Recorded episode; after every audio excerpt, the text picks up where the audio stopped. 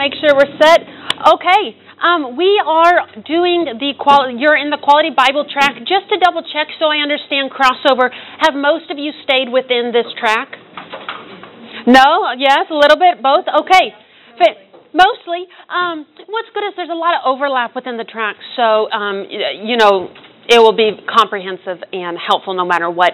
But this one is writing and picking Bible study material.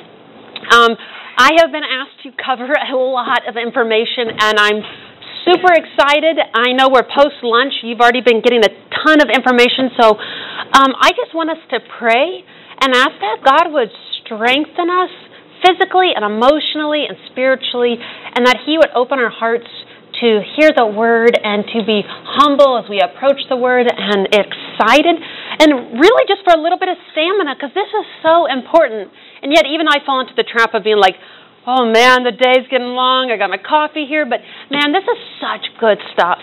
So let's pray and ask God just to be merciful to us and strengthening us for the task. Um, this is putting on the spot, but Sarah, would you mind praying for us? Okay, thank you. Amen. Thank you so much, Sarah. Okay, so we are talking about writing or picking quality Bible study material with the emphasis in this class on writing good Bible study material. Now, before we get into the practical ways in which we're going to do it, um, I want us to get our why.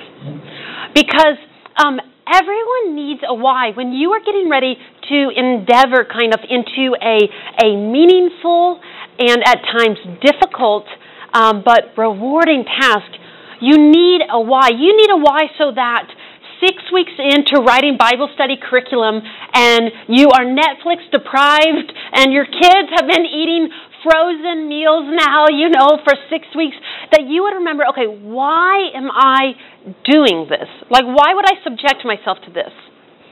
I think of it a lot like this. I remember several years ago when I lived in Illinois, I worked at church in a, uh, on staff at a church, and um, one of the staff members asked me, "Hey, Whitney, will you do uh, uh, participate in a yoga class I'm doing because there's two of us who are Christians, and there's this other person who's not a Christian, and they basically just wanted to bombard this person with like love and the gospel and sharing. And so I was like, yes, I am pro people coming to Jesus.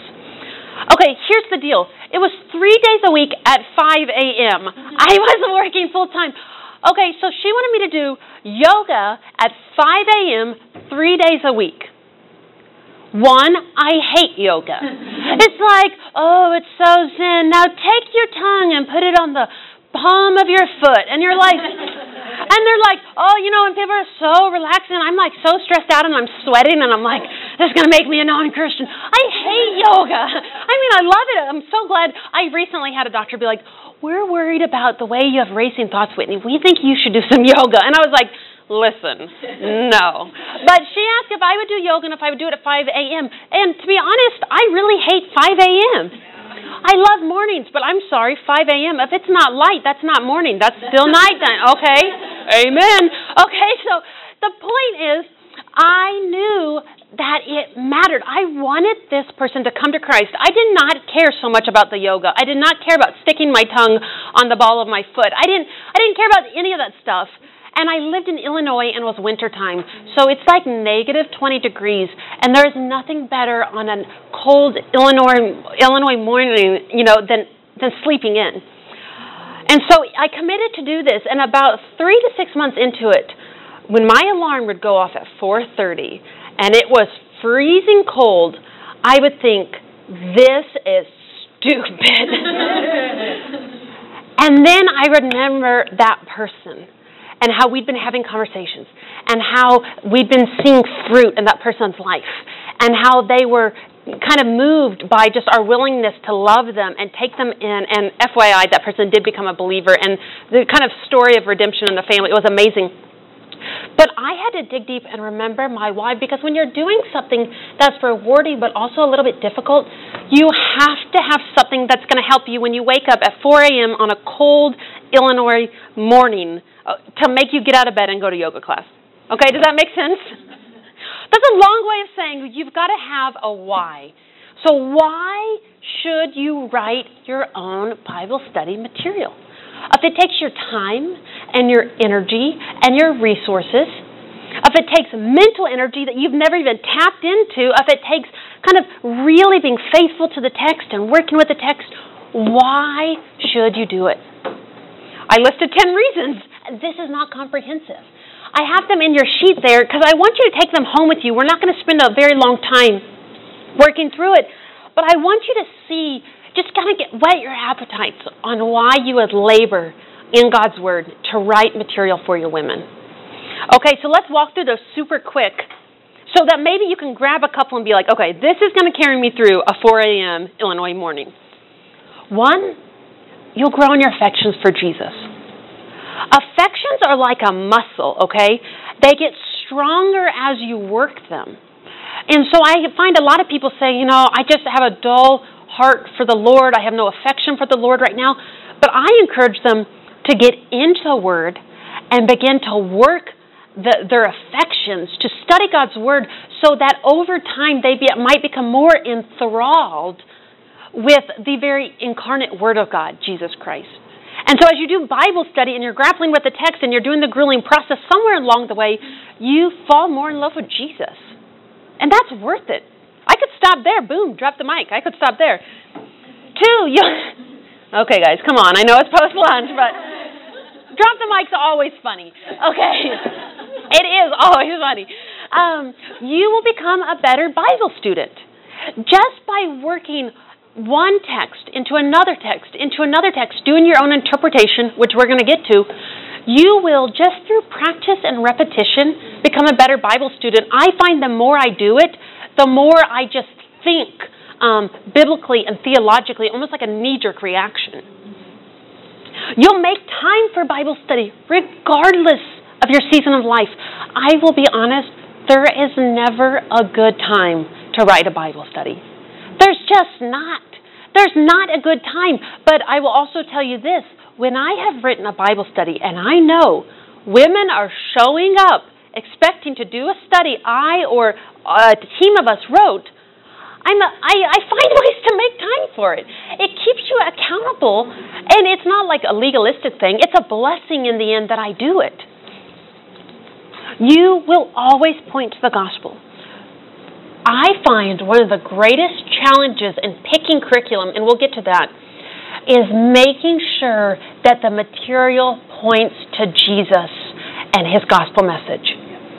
If we end up using prepackaged material that ultimately gives our women all these things they need to do, but doesn't direct them to the gospel, we've given them no power to to carry out these commands. And, and as women, we're already kind of anxious and nervous, and we're people pleasers, and we're control freaks, and we're perfectionists in the best possible way.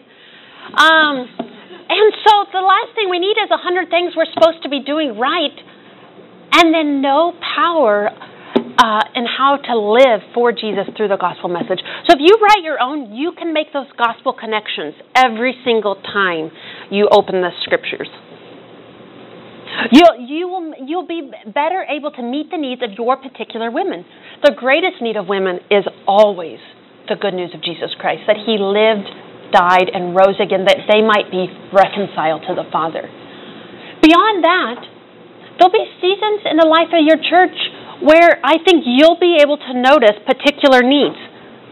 And no one knows your women better than you.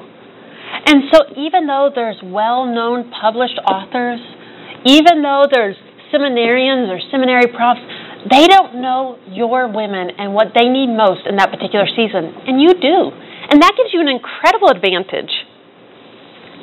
You'll utilize the unique um, giftings of your women. You'll be able to see, perhaps you see two other women really seem to have a writing gift or a teaching gift. You can draw them in and do it together. You can even learn together. You might say, I don't really feel like I can do this, and she might say, I'm not really sure if I can either.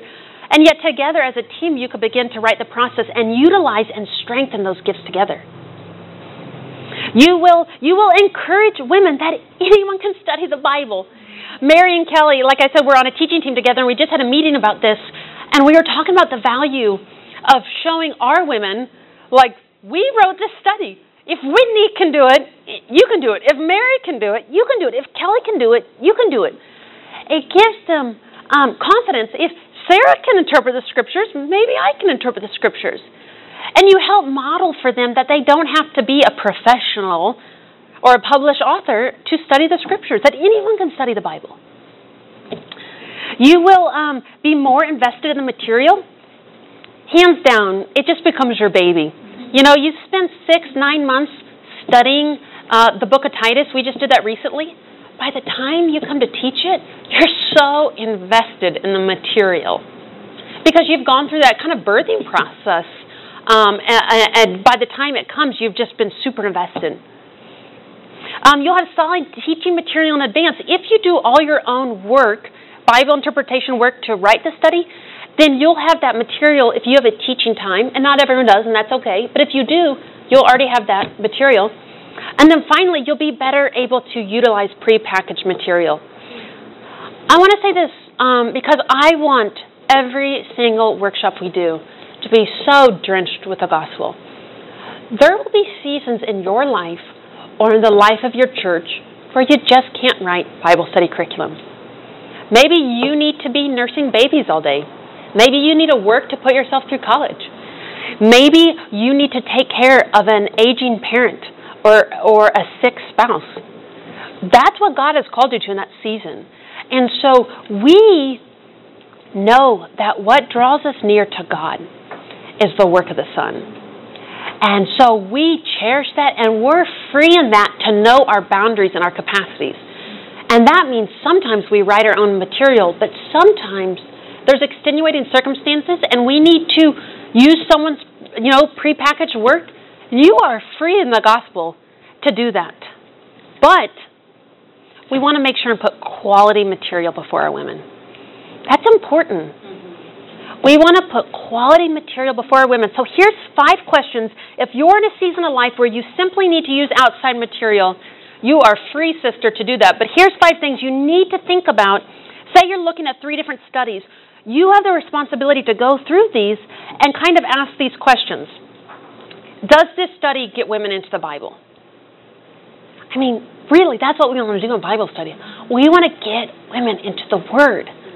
If the Bible study only is getting, you know, giving you stories about the author or attaching you and making you rely more on the author, then I don't think it's serving its purpose. It needs to be just asking questions and, and, and writing curriculum in such a way that it gets women in the Word. So look for that. Look for does it point women to Jesus in his gospel message? I'm, I already preached this, I know, but please do not give material to your ladies that will only burden them with commands they can they cannot live beneath. We want to point people to Jesus in every single study we do. Does it teach women to think well on the Word? When we're doing Bible study, it should always be teaching us interpretive principles. Now, listen, I love how Mary said this the other day. She said they weren't ready for the I word, and I'd never thought about it. Inductive Bible study. You know, that can be like a little overwhelming or like saying Bible interpretation. If you tell your ladies, we're going to exegete Colossians, they are all going to have a panic attack, you know, and not come back. I can't exegete. I don't even know what that means. So you don't have to set it up like we're going to do a hermeneutics course, but you want to make sure whether you write it or you. Oh no, is there an inside joke there? yeah, probably don't. I, I encourage people not to use the H word, though I love hermeneutics. I love hermeneutics. Um, you know, what you do is I, I, I'm like a little Bible interpretation ninja. Always get people to do it whether they know it or not. I don't care if a woman knows she's doing hermeneutics. When I was 20, I did, and it was really a disaster. But now, you know, I've wisened up. Who cares? Who cares if, if that's going to intimidate them? Don't worry about that. But make sure whether you write or this is prepackaged, are you teaching women principles of interpretation? Is this study teaching women principles of interpretation? Four, does it fit the particular season of your women? I already spoke to that. If you have all new believers or maybe even some unbelievers, some way advanced study by a, a scholar is not going to be fitting. So just, you know, be mindful of where they are and see if that study would be helpful at that time And then finally, does it include life changing application? I'm so big on this, and you'll hear it in a few minutes, but I believe that we read the scriptures so that we can encounter the living God. We don't do it so we can grow in knowledge. We don't do it so we can just teach a workshop. We don't do it to correct people or to know more than someone else. We don't even do it to feel good. We, we read the scriptures to encounter the living God. And so you want to make sure that your Bible studies get to that application piece. You can do all the amazing interpretive processes in the world, and if at the end of the day, if your women are not changed by the Word of God, then we've done them a disservice in the studies we've picked. You know, there's such a new movement for women to be in the Word, and I love it. Like women of the Word, that's becoming a really common, familiar thing. My pushback, because I always have one on everything, is, you know, I don't want to swing to the other side where it's word, word, and then we become gospel Nazis. I just, you know, it's like, oh my goodness, we just keep swinging back and forth. We want God's word to change us. So we do the interpretive processes, but at the end of the day, I want to be transformed by my encounter with the living God. And I don't want my Bible study to be stale, and I think just because we do good interpretation doesn't mean it's dry or has to feel super scholarly. We want to be changed by God's Word. And so make sure whether you're writing your own or, or picking another, that it is includes application. Don't assume that your women will apply the text without that helpful last step. Okay, so all of that. So now, what we're going to do is spend the rest of the time assuming that you're going to go forward and one day write your own study. Whether it's with a team or yourself or in kind of maybe concert with the leadership of your church. So know that you can do prepackaged, but let's focus on the nitty gritty of how do I write a Bible study. Have I convinced you yet? The point, like Mary says, no. Darts. Um, yes, point one, uh, I feel like I use the Jesus trump card. It's kind of unfair, but you'll grow in your affections for Jesus. It's worth it. So, how do we write good Bible study material? I think there's two steps. We do Bible interpretation, and then we ask good questions. I know it seems so much more difficult because of some of the material we've seen out there where they have great stories and illustrations and they have great graphics and this and that, but all of that is details. The editing and the graphics and the packaging, that all comes. If you can do Bible interpretation and ask good questions, you can seriously write a Bible study for your ladies. So, we're just going to break those two pieces down doing Bible interpretation, and then asking those questions. Let's start with that first piece Bible interpretation.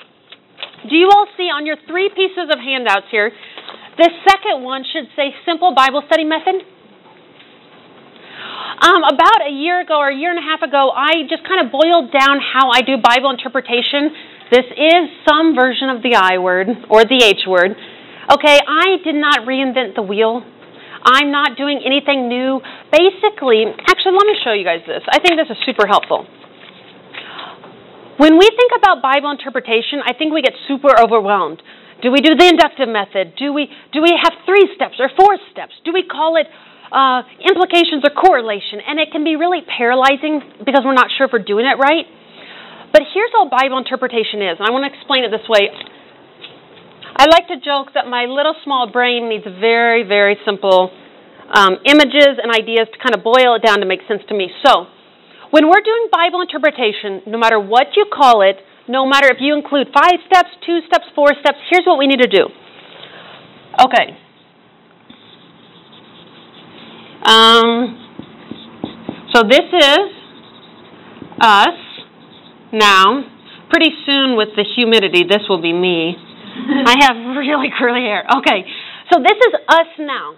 And we want to open the scriptures, hear from God, and then we want to turn it into, um, you know, life-changing curriculum for women. So what happens is we open the book of Colossians. And we read Colossians, and if we don't do Bible interpretation, we aren't for sure what to do, so we just point our finger somewhere and think, okay, that's for me. But what we have to remember is that the, before the Bible was written to us, it was written to an original audience, right? An original audience had what?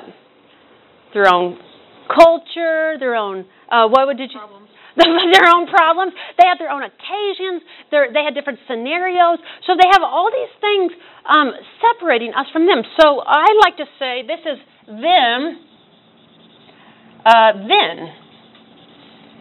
We'll give them. That person has a big head. I'm not for sure why. So here we go. So them, then. So we want to get a word from the living God. The scriptures were originally written to an original audience in their historical context, their cultural context, the literary context, and the author had a main point he was conveying to them. And yet we know there's a divine author. God, God's Spirit inspired the scriptures. So it also has a meaning for us today. It can be applicable to us today. So when we do in Bible interpretation, it's nothing fancy. All we want to do is we want to hear an accurate word from God. We want to apply the scriptures faithfully. We want to teach the scriptures in a way that's true and, and um, with integrity. So what we're so what I do is we have this huge gap between us, and we need to find a way to bridge this gap. That is a horrible bridge. We need to find a way to bridge this gap. That, for me, is what Bible interpretation is. Bible interpretation is bridging the gap between what the author intended to mean to them and wrote to them, and then through the inspiration of the Holy Spirit, what it means to us today. So, however, if you do three steps, if you do four steps, the biggest thing is understanding what was God saying to them through that particular author then we're going to work our way across this bridge, and then we're going to hear a life changing word from God today. So, what I do is I use my little sheet. And a lot of us on the teaching team, we um, uh, have used this. I think, uh, I know Ashley has used it at times, just like we'll tuck it in our Bible. And so it's just a, like a little cheat sheet on how to bridge the gap. And it's not a it's not a litmus test of failure or success. It's just a helpful handout. So say we're here. Let's do um, we're going to do an example here in a little bit. I'll start with let's do Colossians three one through four. And Kelly and Mary, I'm so sorry because we did this when I did Bible interpretation. Last night at 10 o'clock, I was like, what example have I done before? So we have Colossians 3 1 through 4. We read it. Could someone read that out loud for me? Okay, so we just opened the scriptures. We're walking through the text. We're doing our own Bible interpretation. Say we come across Colossians 3 1 through 4. Okay, we have our journal, we have our notebook, we have our Bible and pen, and now we're going to start bridging that gap. So, first, we read it through, right? Read the text several times. So, we'd read it, and then we're going to slow down and we're going to read it more carefully. And the first step across the bridge is in some way to observe the text. So, right here, think of this as just coming up a little bit. We're going to start making observations. This would be anything that's in the content of that passage. I always think observations is content. Um, I think the biggest pitfall is thinking you have to come up with something new. This is literally just what's right there in the text. So let's look at Colossians 3 1 through 4. What would be, um, I have on the worksheet, consider the content of the passage. Are there any keywords? So let's just look at that one. Do you see any words that are repeated a couple times? Christ. How many times is Christ repeated? Four. Four. So in a passage, a short passage, four verses, Christ is repeated four times. So that should like jump off of the pages of you. That is an observation. Christ the way I do it, like say I have a notebook and I'm doing study, I might do, because I mean I'm not going to spend forever. I might just do like Christ four times and say uh, these are my observations. So that helps me understand that something about Christ is going on in this passage. And as you study the whole book of Colossians, you'll realize that the term Christ is used at least over 25 times, depending on translation. It's like the theme. He that uh, that anointed Messiah. That's he's like the theme of the whole book. But we'll get there in a little bit. Okay, um, what about, is there any um, cause and, ref- and effect relationships? If then. If then, Kelly just, anytime you see an if then, that's going to be a cause and effect relationship. If you've been raised with Christ, what should you do? Seek the things above. So then I would jot that down. I would just, um, you know, if, and then raised with Christ maybe, then uh, seek Christ. So he says, if you've been raised with Christ, seek Christ. You know, so I could go, I could spend five minutes on observations. I could spend two hours on observations. Okay? So you're just observing the content of the passage. Does that make sense? Do you have any questions about that? Okay, so you're feeling like you've kind of wrestled around, read it and read it. You've noticed a few things maybe you haven't noticed before because you've just breezed over it quickly, but now you're really focused on it. So then, though, obviously, we want to be changed by God's Word. I'm going to just keep going back to that over and over and over. We need to apply the Word. So now let's go a little bit further. And now we're going to start considering context. okay, so historical context. Now, oh, go. I'm, yeah, I know. I'm like, hey, you. What are you going to say? Yeah. Yes. So that's exactly what historical context would be. You want to think through, like, okay, Paul's writing this. He's um, talking. He's writing to the letter, uh, the church at Colossae. So then probably you'd want to think like, okay, so what do I know about Colossae? You know, and this is where you might consult an outside study guide, um, like a study Bible. Obviously, you want to do as much work in the Word as you can, but I think I am not anti-study Bible. I think it's helpful for some background details if you can't find it. Get figure out like what was Colossae like, um, history of that, cultural customs. We'll come to find out that Colossae used to be like this booming city, and then it kind of passed on.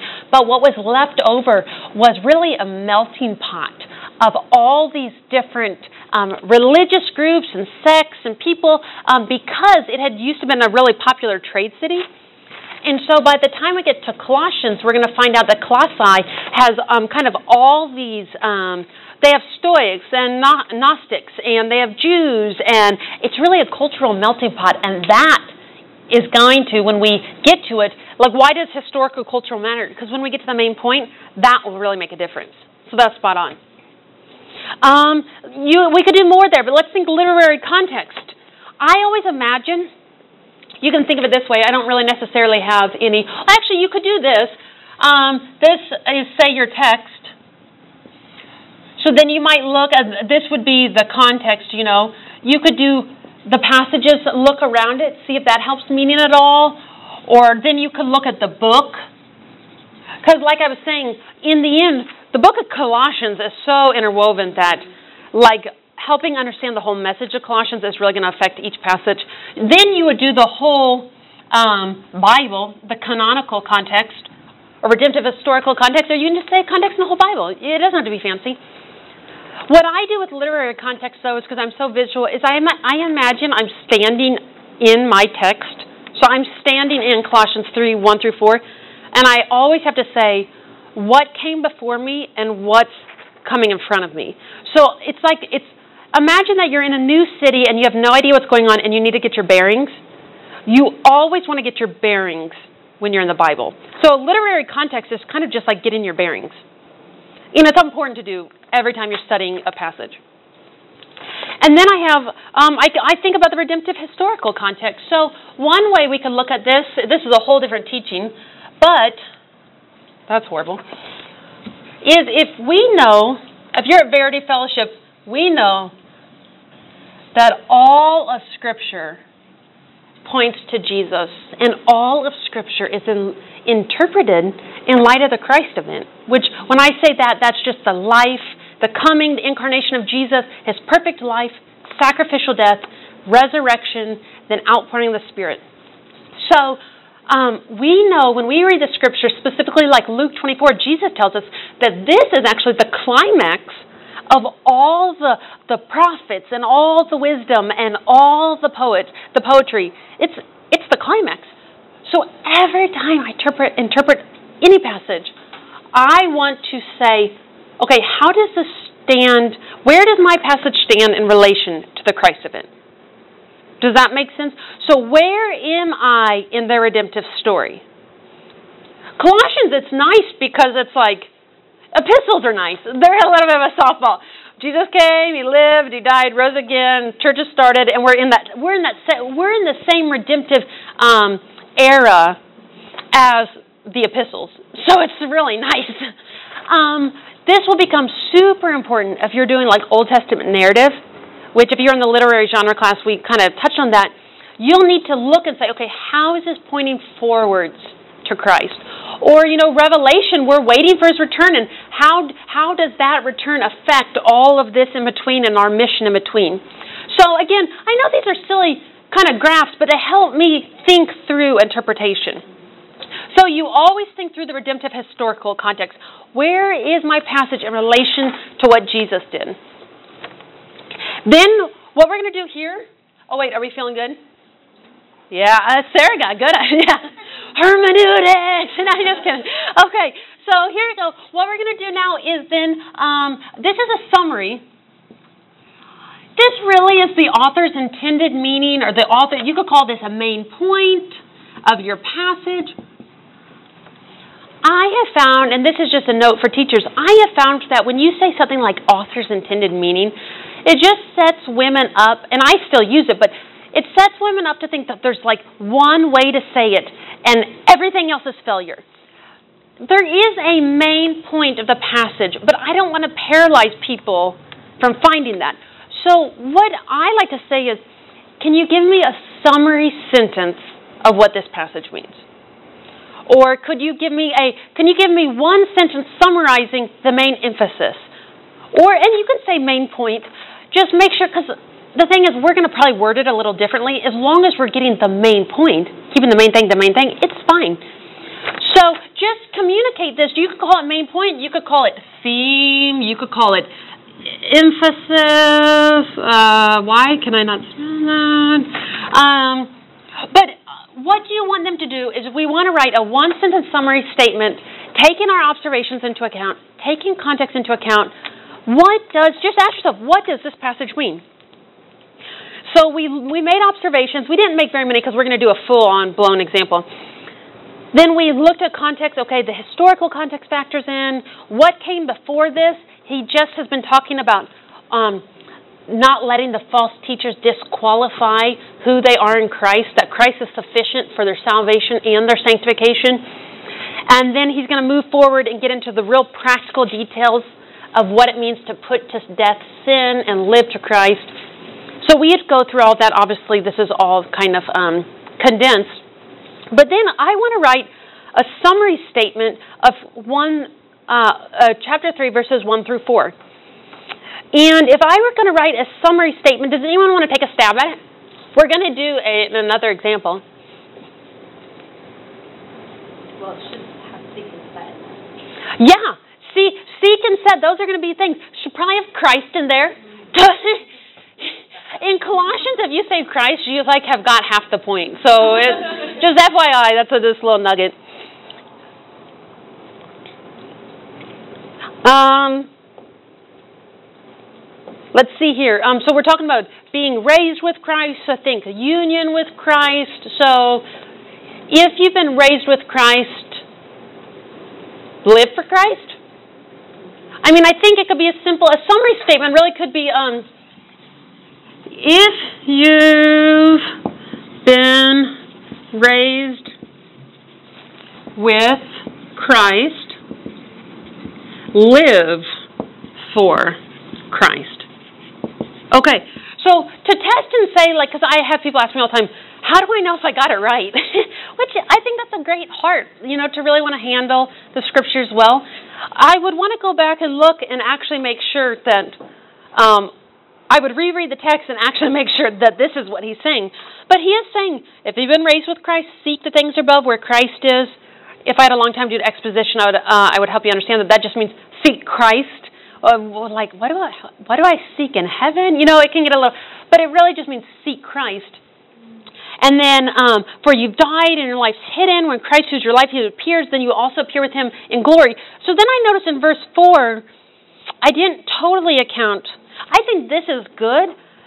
but could I account for verse 4? When Christ, who is your life, appears, then you will also appear with him in glory. So there's kind of a future glory thing going on here. Yeah, it could be okay. If you've been raised with Christ, live for Christ, um, forever with Christ, um, or let's, um, when you raised with him, live with him in glory. So you go forever with Christ. I'm getting into all my examples now. You could do, um, if you've been raised with Christ, live for Christ because Christ is going to return. You know, because it says, when Christ is your life who appears, then you also appear with him in glory.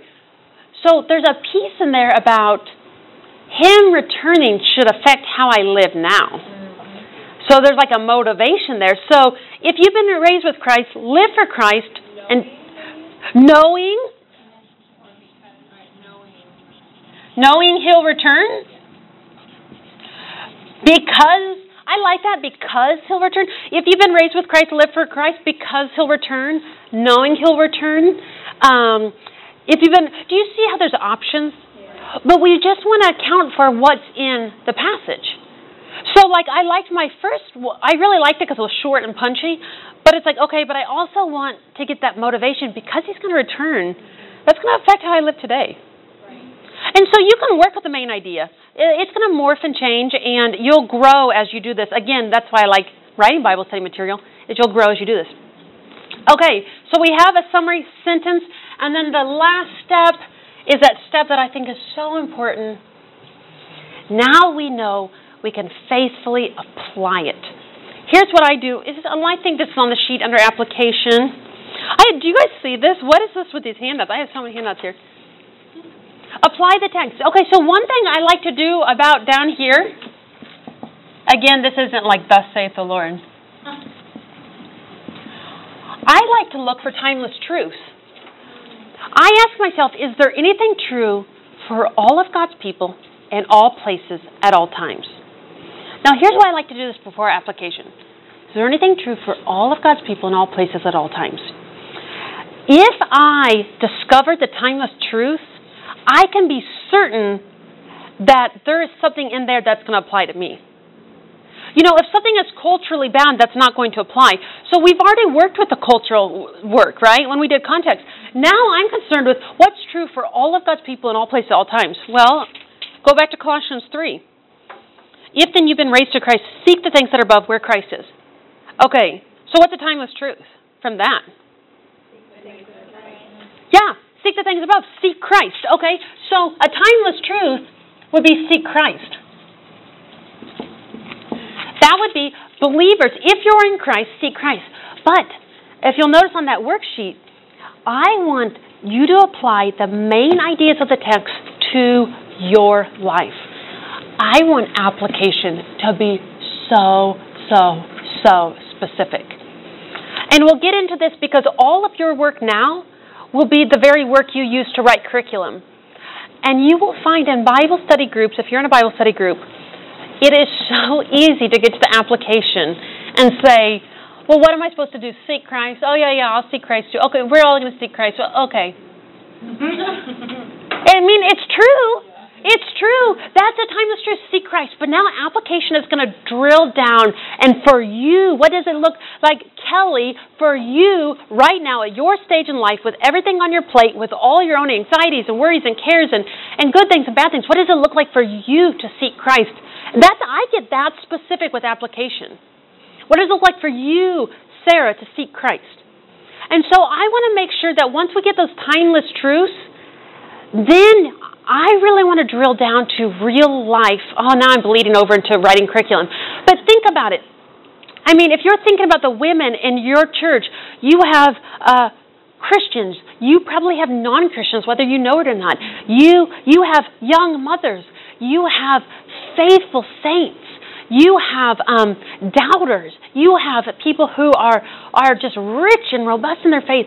And so we want to take a timeless truth and then first apply to ourselves very practically and, and, and, and like very timely. But then we want to learn to ask questions that avoid the seek Christ, seek Christ, seek Christ. Well, we're all going to seek Christ. Okay.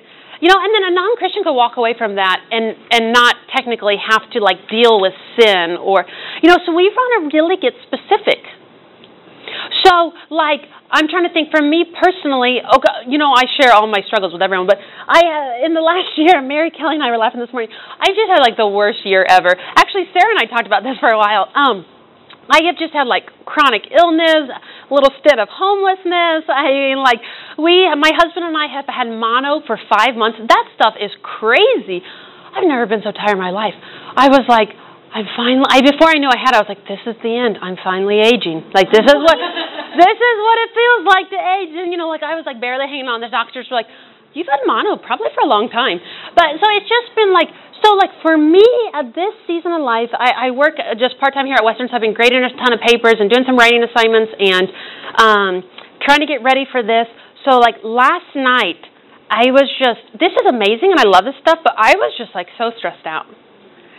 And I was like, I can't do it, God, I can't do it, I can't, I can't do anything. I'm gonna run away. I'm gonna get in my car and just run away. Like, why not? You know, not because I don't love teaching this. I just, it's, this is where I'm at.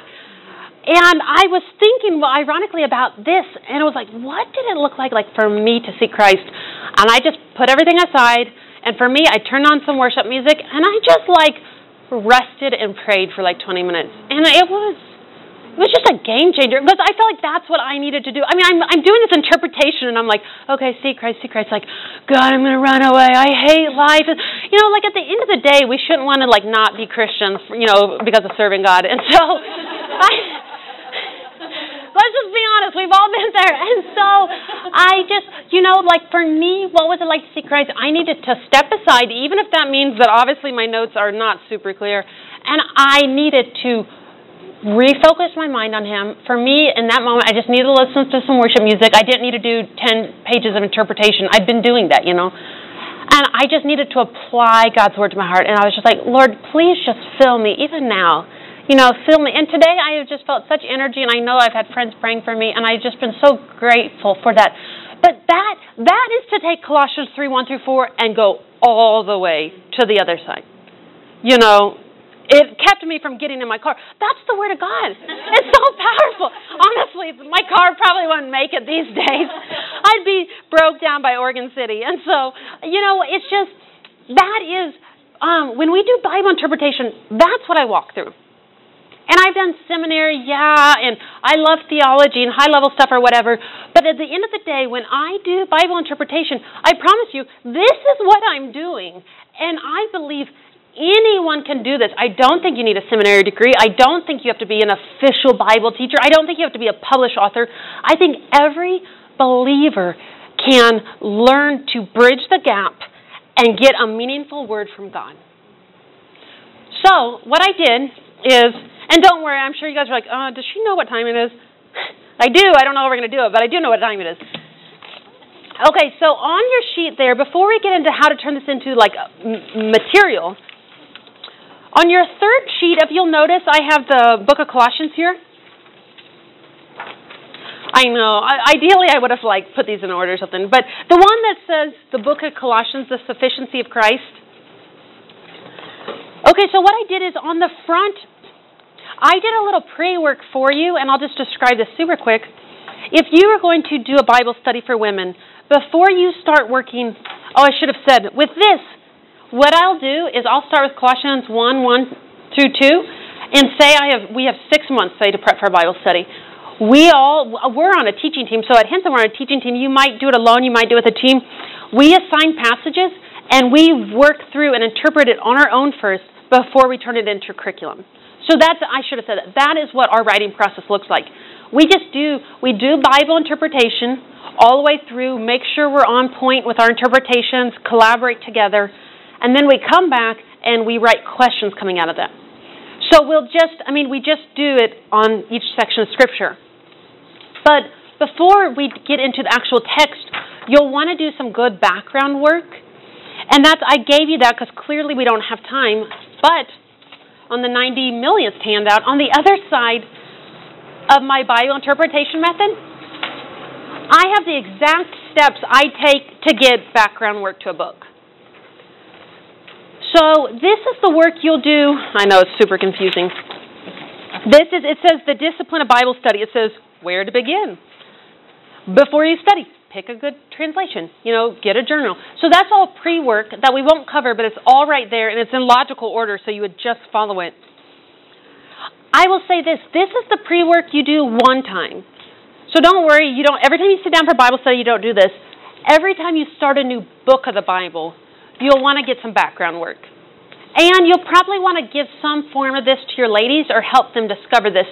But you don't want to just dive into Colossians kind of having no idea what's going on. This is where you get into like, what's the literary genre? You know, um, I always do the who, what, where, when, why.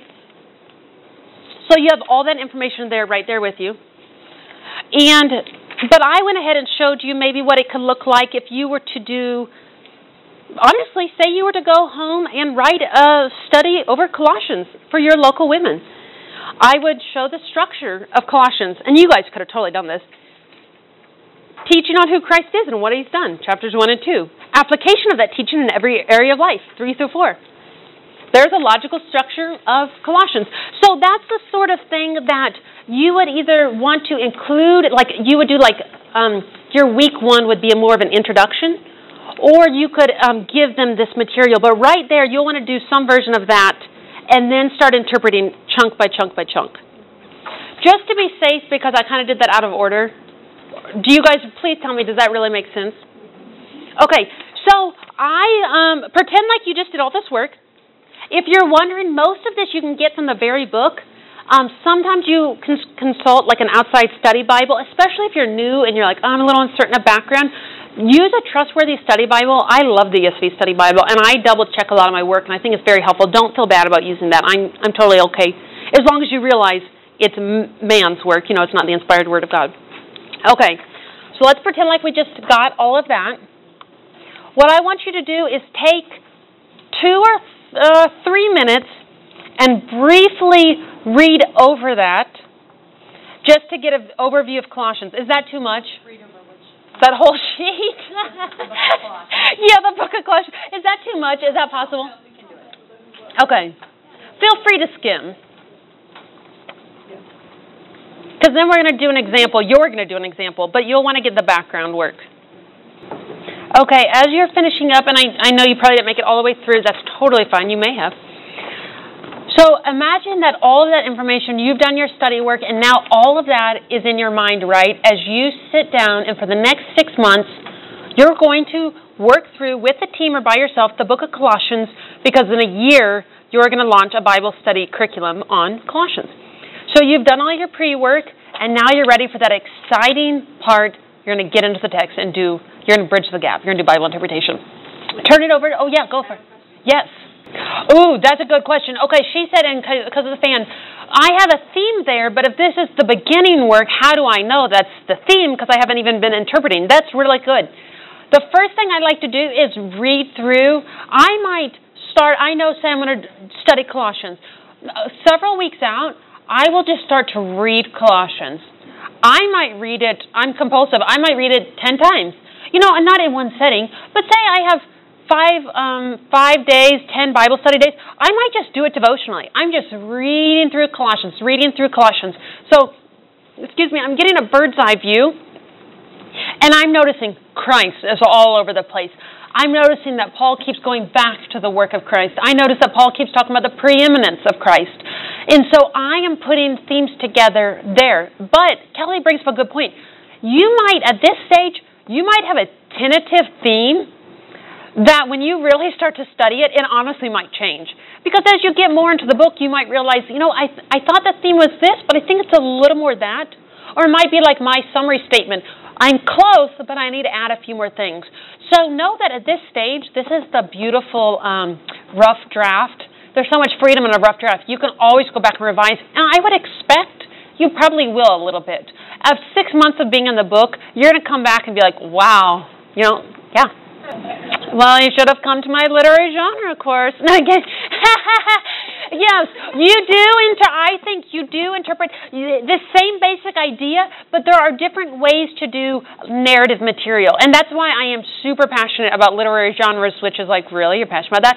But because, like, I might do two verses in an epistle, but I might do two or three chapters in a narrative, and so I want to find the primary emphasis of the narrative and that's going to be uh, found within the plot or the structure. And so when I'm taking someone through that and I'm doing that, I'm not picking apart every word in a narrative. I'm looking for main characters, for a setting, for a plot, and then I'm going to find the emphasis in that. So you're right, it will look a little bit different. These are still going to be your basic principles, but that's why, like, okay, I always teach Bible interpretation, but in the next breath, I want to teach literary genres, so you can kind of work with that.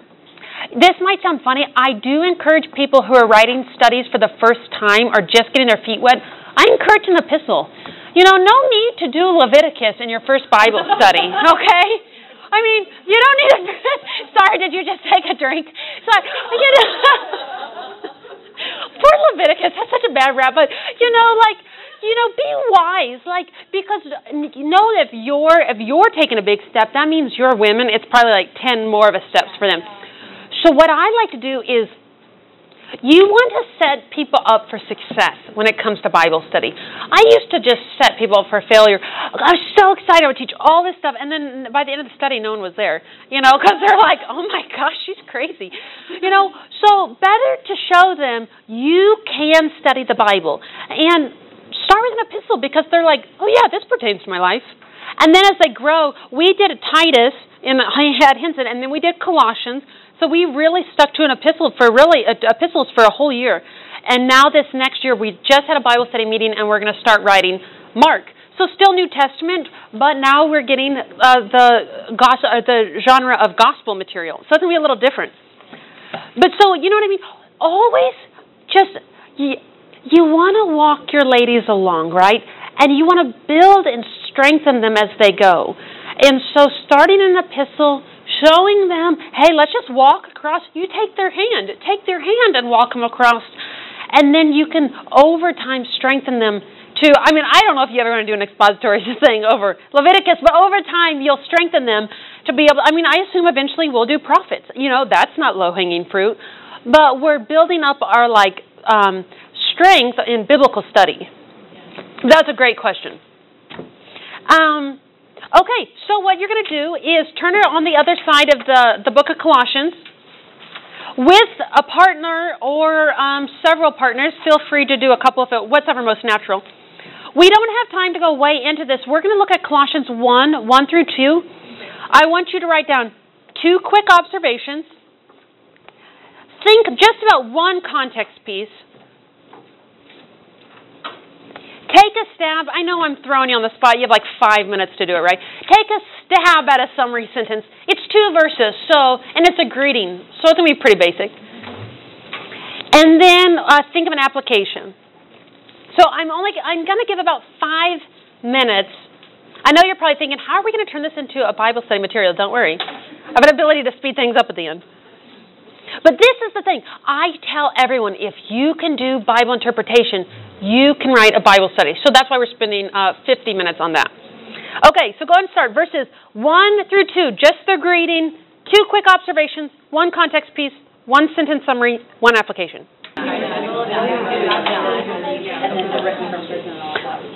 Okay, I hate to break this up. This is like music to my ears. I wish we had two hours. You're like, yeah, I don't. No, I'm just kidding. I love this. Um, real quick, I know that I like obviously threw you guys under the bus, and I'm like, here's two minutes for interpretation. But it just, if we did a quick cursory overview of bridging the gap, give me an observation that you came up with. The people he's writing to are believers. They're believers. Show me where you got that. Um, he says to saints, faithful brothers. That's huge. Saints and faithful brothers. I, I would. That is definitely an observation I would use. What's the second observation? Paul. It's Paul and Timothy. Isn't that interesting? Because we always think it's Paul, Paul, Paul, and he even uses the singular throughout, but it says Paul and our brother Timothy. That's perfect. Okay, oh, there's so many good observations here. Um, but let's consider one contextual piece. What's one thing? It could be historical, literary, or cultural. Question, do we know if he was actually physically writing this or if someone else was writing for him? Because wasn't when he was in prison, someone else was writing for him? Okay, so that's good. Here's what I would do go to the end. If you're in Paul, you always want to work in the book if you can. Go to chapter 4 and read the very last verse. You just read the first verse. He signed it. So here's what happens. Usually, Paul used a um, he dictated to someone like a secretary. So since he, since it says Paul and then Timothy, my brother, but then most of it's I throughout, but then it says he signed it. That's all confusing. Most likely Timothy wrote it. He dictated, but then he would write his own. So especially in the Pauline letters, it's good to look at the front and back and see. A lot of times he'll say that. Okay, perfect. So that would be an observation. Yeah, so that's something to be thinking about. Okay, this is Paul. Timothy's there. He's probably helped. Um, you know, probably he's probably dictating to Timothy. What would be another contextual thing, Kelly? That's big. Yeah, that's huge. This is so interesting because he's going to talk to them like they're the most cherished brothers in all the world. He's never even met them. So that's super interesting to think through. That's a great contextual thing to think about. And if you're like, well, how did she get that? Remember that you would have already done your pre work and you're thinking about all of that. Okay, so I know this is off the cuff and we don't have you didn't have very much time, but do you have a summary sentence? Anyone feeling bold? Paul and Timothy agree to Christians with the grace and peace that come from God. That's perfect. Boom. You know, hey, you could drop the mic. That's really exactly what Paul's saying. So that is that is that's his primary um, emphasis, his thrust, his main point, his summary. He, him, and Timothy are greeting the believers at Colossae with grace, with grace and peace. That's amazing. That would be a perfect summary. So then, what we want to do is looking at all this. This is always the funnest thing. Is like, can we really apply a greeting? I think you can. So we think about timeless truths. Paul, an apostle. We don't have the apostolic that sort of role anymore. But you know, is there think through stuff like, are we called by God's will for specific things? You could think through identity statements, saints and faithful brothers in Christ at Colossae, grace and peace from God. There's some timeless truths there. So, what would be one application you could get from here? How do we connect to the people we haven't met before? Okay, yeah, something about how can you love, like, how could you love, support, and connect with believers who you've never even met?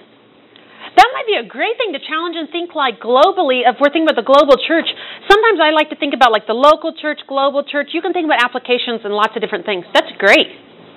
Could say something like, how do we approach people? What is our heart and our, and our intention? Because he made his intentions clear.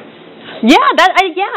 Are you, you know, he really goes out of his way. He's writing this letter with grace and peace. And again, uh, once you read Colossians, you're astounded. This guy's never met them. He's like praying continually. He's loving them. He's sending them grace and peace.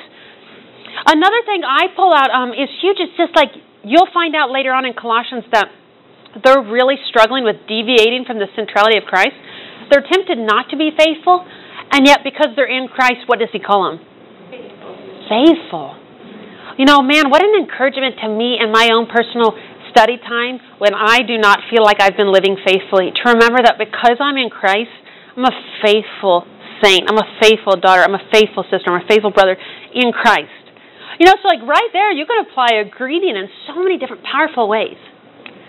Okay, so you're wondering how in the world, in six minutes, do we turn this into life changing curriculum? Honestly, this needs to be two classes, but let me tell you this. You would take that material, and now say you've done all the book of Colossians, but you're doing day one with your women, and you're going to do verses one through two. First thing you do, it's write down your notes, a launching question. A launching question is simply, it is um, a softball. I, it's not fly, I'm not saying flowery or not important, but you want to set your women up for success. So you want to ask them a question that gets them into the text, but it like gets them excited and something they can answer. So again, can you exegete Colossians 1, 1 through 2? That's not a launching question. You know, um, something. This is a book that they're going to give away in the next session, so it's really helpful. This book, Mary used it also and referenced it. At the end, he he tells you exactly how to write. It's by uh, Colin Marshall, and it's in the further resources. How to write launching questions. He does one for Colossians. He says, like, imagine you're. This would be a question for the women. Imagine you're a reporter at the Colossae Times, and you interview Paul. What would he say about the Colossians? So right there, you you kind of just got him excited. Um, more maybe more pertinent today would be like, imagine Paul's on social media and he's been talking about a church that he's heard about. What does he say? That would be a legitimate question to open up a study. It would get them right into the text, and they would be able to be like, well, he says they're saints and faithful brothers. Like that's a launching question. It should be something they can answer. Hashtag Colossians. No, I'm just kidding. Okay, so um, ask a launching question. Always start out with a launching question, uh, and it should be something they should be able to answer. Whets their appetites, gets them into the text. Do you have any questions on that?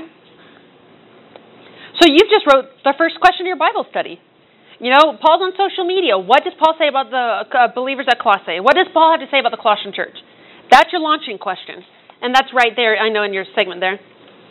Okay, now you want them to observe the text just like you did, but you want to help them do it. So you're going to ask them something from verses 1 and 2 that can get them to draw out the content. So, off the cuff, can you think of an observation question you could ask someone in curriculum? Mary? What did we learn about Paul? That's huge. What did we learn about Paul? They'll, they'll, they'll be able to say he's an apostle by the um, of Jesus Christ by the will of God, and even in a small group, that could stimulate a good question like, why didn't he say the will of God? Is it because he's getting ready to, you know, uh, refute false teachers and authority? I mean, it could go on to a lot more discussion. What did you what did you have? I liked. Oh, I, I was just saying um, who were the authors. Yeah, getting them getting them to observe the text. These don't have to be like life changing questions. Just asking questions um, that gets them in the text. Um, you could say something like, "Do you think there's any significance to the fact that he says grace and peace?" You know, so you're just getting them to look at the passage and think through. Another observation question. Um, uh, can you think of one more? I know. Earmarks an apostle, what makes Paul an apostle? Yeah, well, yeah, what makes Paul an apostle and why does that matter for this letter? Getting them to think. Uh, so just getting them to work around in the text just like you did. And then, okay, you ask, and then you'll notice I put structure there. I think it's helpful to do like a launching question, maybe two, maybe three at the most, observation, two context, one summary, two application. And then I say rinse and repeat as needed because you could do that several times in a longer passage, like a narrative or, or something along those lines. Two con. Okay, we're gonna move even quicker. What would be a good context question? What was going on in Colossus at the time Paul wrote the letter? Is that context? Yes, that's perfect. That's perfect. And so you're also now thinking of your women and what they have access to. So that is perfect. What I would do is guide them a little bit because you want them to figure out what's going on at Colossians uh, or in Colossae, but or Colossae, but they might not be able to find it just depending on the level of your women. So you might yeah, you might show a couple different verses. Look up um, chapter 2, this verse, and it will say, let, Therefore, let no one pass judgments on you in regards to food or drink. Say like 16 through 18. Have them read that and then say, What do you think might be going on in Colossae? I mean, it doesn't have to, it's not pass or fail, but get them thinking about that. Can you redirect it back to Acts where he, his actual words? Yeah, yeah. You're teaching people to work contextually. That's great. A context question be you can look up where Paul was preaching in Ephesus, and that's where Epaphras came and got converted. You might have them look up that and then think contextually. The big goal is to get them working in the Word without overwhelming them or feeling like there's no way I can do it. A, a second, a redemptive, um, uh, a redemptive his, uh, conte- contextual question might be Read through chapter one. Can you find the gospel anywhere in chapter one? You know, so like, when, look, when you get, they'll read through it. It won't kill anyone to read chapter one of Colossians. It's a pretty quick. To, look at verse 21. Someone read 21 and 22 out for me out loud. And you who once were alienated and enemies in your mind by wicked works, yet now he has re- reconciled in the body of his flesh through death to present you holy and blameless and above reproach in his sight. Oh man, if you can get a woman to find the gospel in her immediate context, that's going to be so powerful. And the epistles always start with an epistle because the gospel is always very blatant, you know, right there in the epistle. So you ask a context question, can you find the gospel in chapter 1? And so all they have to do is read it and they'll find the gospel. That teaches them to think redemptive historically. And then you'll ask them a summary and author's main point. Here's an easy one I would do for this particular um, passage is, what does Paul want to say to the Colossians?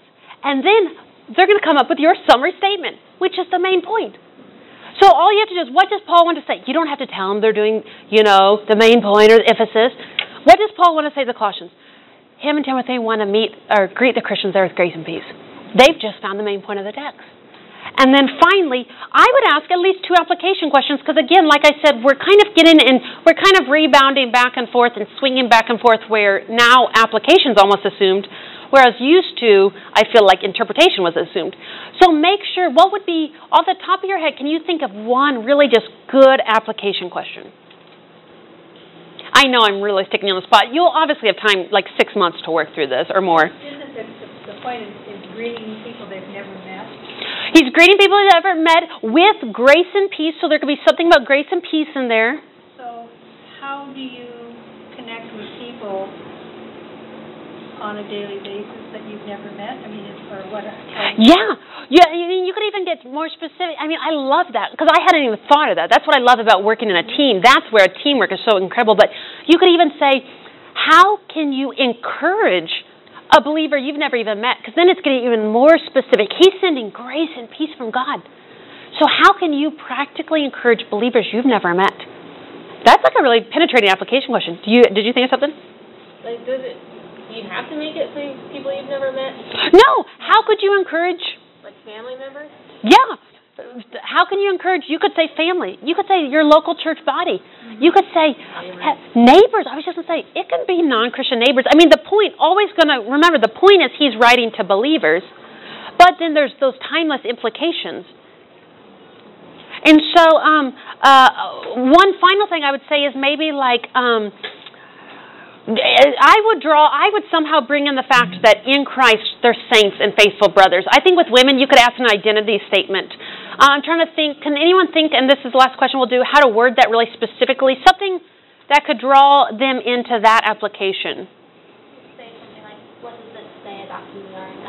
Yes. What does it say about uh, who you are through your union with Christ? And then they can wrestle in their group with, I, I, I sinned. I yelled at my kids this week. I, I was a horrible friend. I was an insecure mother. I was blah, blah, blah, blah.